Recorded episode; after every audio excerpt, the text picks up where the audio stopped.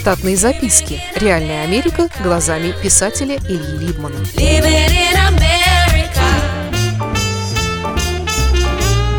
Кое-что про машины в Америке. Часть первая. Тема про машины откладывалась мною на задний план не единожды. Не потому, что нечего сказать, а потому, что тема эта велика, как айсберг. А я едва ли могу рассказать про его шапку.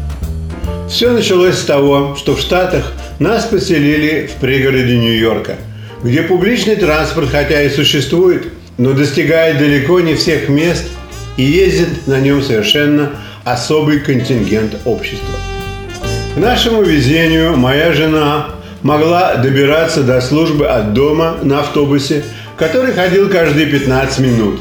И если она опаздывала на свой конкретный, то опаздывала и на работу. Это было смертеподобно. Поэтому мне приходилось вырывать из постели безработного соседа и просить его подвести мою жену до работы за пару литров балантайна те годы я еще не знал, что пиво «Балантайн» потребляется главным образом представителями чернокожего общества, и поэтому покупал его как наиболее доступное нам по цене. Наш безработный сосед Крис Спунер был выходцем из Англии и был привезен в американскую Калифорнию его старшим братом на предмет хипования в возрасте 15 лет в 1968 году – в 1969 году они добрались до Нью-Йорка и попали на фестиваль Woodstock. В дальнейшем Крис осел в Нью-Йорке, обучился плотницкому ремеслу и работал на стройках, когда случалось. У него была грин-карта, которая позволяла ему возвращаться легально в Англию и работать там, когда в том была необходимость. В 1981 году в Штатах не было никаких строек, и Крис нигде не работал уже долгие месяцы, а жил со своей подругой. В вечерние часы, когда подруги дома не было, Крис, как бы невзначай, заходил к нам как раз в то время, когда мы ели. И он, что называется, had a bite. Делил с нами кусок и пил балантайн пива, как и все, и не возникал. Наверное, из робости он никогда нам не пояснил, что этот сорт пива пьют исключительно черные и бомжи, как и Colt 45. Главным занятием Криса было копаться в его старинном английском авто Spitfire, который он купил по случаю за 500 долларов. Справка. Spitfire – английский спортивный родстер, two-seater образца 62 года, который выпускался компанией Triumph. Понятное дело, что британскому пареньку всегда хотелось иметь машину мечту детства и быть крутым на их английский манер. От себя скажу, что ее итальянский дизайнер, может быть, и понимал что-нибудь в формах и линиях, но об удобствах не знал ничего. Такая вышла у него машина. Помню, что когда нужно было выживать в ней сцепление, я приподнимался на сиденье. Машина была очень громкой, так что Крис старался не заводить ее раньше полудня, чтобы не злить соседей по улице. Внешней шириной она была меньше полутора метров, а длиной около трех задумана как кабриолет с мануальной установкой крыши, которую иногда срывала начисто от несовершенства механизма и достигаемой скорости. Жена мне рассказывала, что после 20-минутной поездки на ней она восстанавливала свою осанку на службе часа по три, по четыре. Так неудобно было пассажирское место. Домой после работы жена частенько возвращалась улыбчивой и, что называется, с нагуленным аппетитом – это значило, что сидящих мест впереди автобуса не было, ей пришлось сидеть сзади, среди отбросов общества, которые немилосердно курили траву. Таким образом, она, как и многие другие пассажиры, обалдевала от second-hand smoke. Я в то время ходил на работу пешком, да и денег на покупку тачки у нас тогда не было. Но как только я нашел себе работу в соседнем городке, стал вопрос о машине – потому что добираться туда можно было с пересадкой на двух автобусах за полтора часа, а на машине всего за 15 минут. Мы могли себе позволить что-нибудь на ходу за 1200 долларов максимум.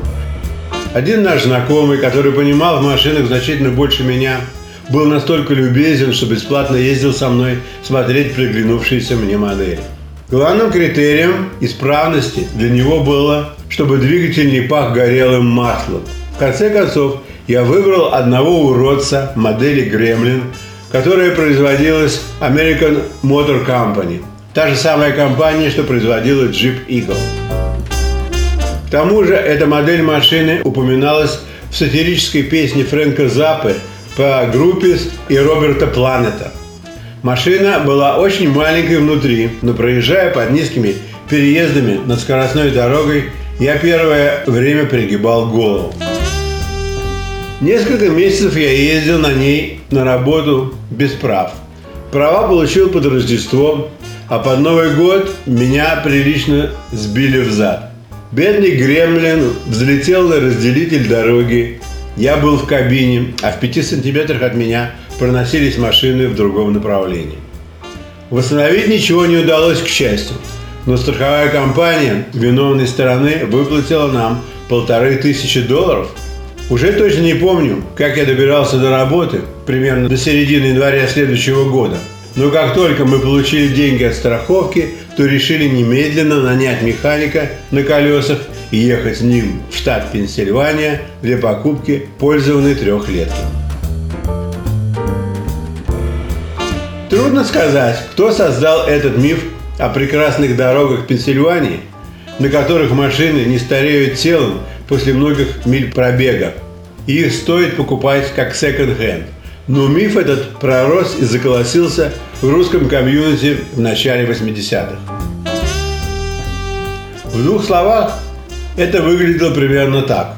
В то время полумертвой экономики и местным людям было нелегко найти работу, а приезжим и подавно. Поэтому бывшие автомеханики или те, у кого до приезда в Штаты были свои автомобили, делали вид, что они понимают в американских авто и могут давать платные советы покупателям. Тогда-то и самоорганизовался этот бизнес. Механики из Бруклина навели мосты с дилерами вторичной продажи автомобилей в Пенсильвании, которым они обещали привозить покупателей, а те должны будут платить им за каждый показ и за каждую продажу. Скажу сразу, что механики, которые говорили на идиш, пользовались большим успехом у американцев. Механики работали только по субботам и воскресеньям, когда и случались у них клиенты. Стоимость поездки в Пенсильванию была 50 долларов за проезд, показ и консультацию. Механики получали деньги от дилеров за доставку клиентов, так что свои 500-600 долларов налом за выходные они имели.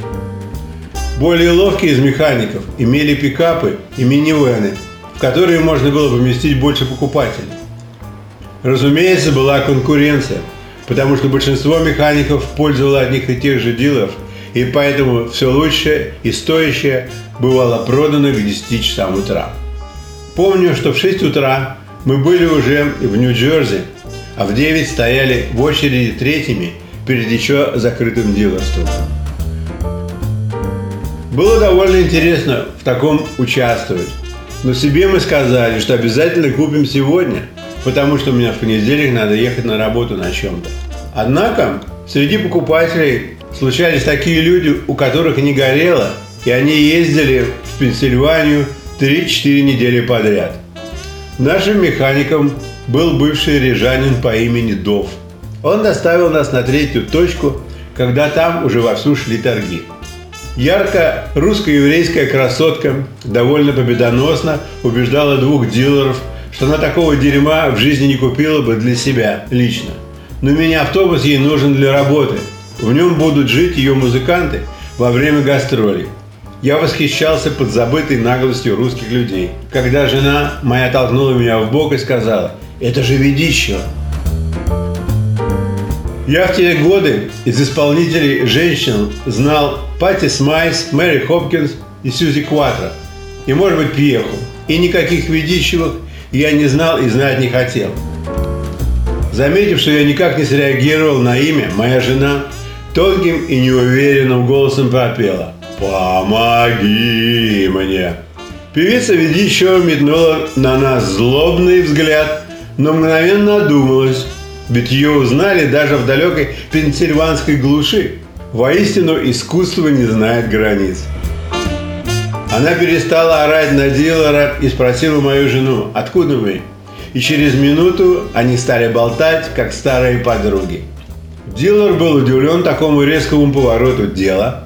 С ним больше никто не торговался и обратился ко мне. Она ваша знакома, вы ее знаете? Я сказал ему, что ее знают все, что она русская Джанис Джоплин.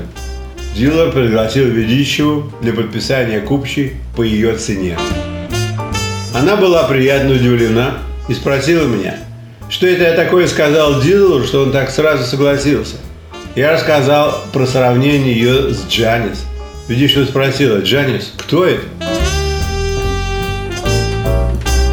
Мы купили трехлетку Pontiac Phoenix LX и поехали на нем домой. На середине пути у нас кончилась жидкость для мытья стекол, и мне приходилось незаконно останавливаться на скоростной дороге и стирать рукавом со стекла лед с грязью. Машина была так себе. Каждые четыре месяца в ней что-то ломалось. Американцы тогда еще не умели делать таких крутых тачек, как сейчас. Но японцы и корейцы довольно быстро их научили. На этой машине мы ездили до лета 83 года, пока она не утонула на своем парковочном месте во время ливня. За три часа вода из ливневой канализации поднялась примерно на метр, и десятки машин затонули. У нас не было страховки на все случаи жизни. У нее полетел карбюратор и другое разное общей стоимостью на 700 долларов. Но от сидений все равно воняло болотом после ремонта. И мы ее продали владельцу Gypsy Cap – но потом видели ее на местных дорогах еще долгое время. Штатные записки. Реальная Америка глазами писателя Ильи Либмана. Читайте книги русского писателя современной Америки Ильи Либмана. В них живо и не скучно описываются нестандартные ситуации, происходившие с бывшими гражданами Советского Союза на фоне американского урбанистического ландшафта. Повести «Алиса» с Райкой, «Второе дыхание», «Время апельсина» и «Малыш 21 века» можно приобрести в интернет-магазине «Литрес» или на сайте писателя читаливы.ру.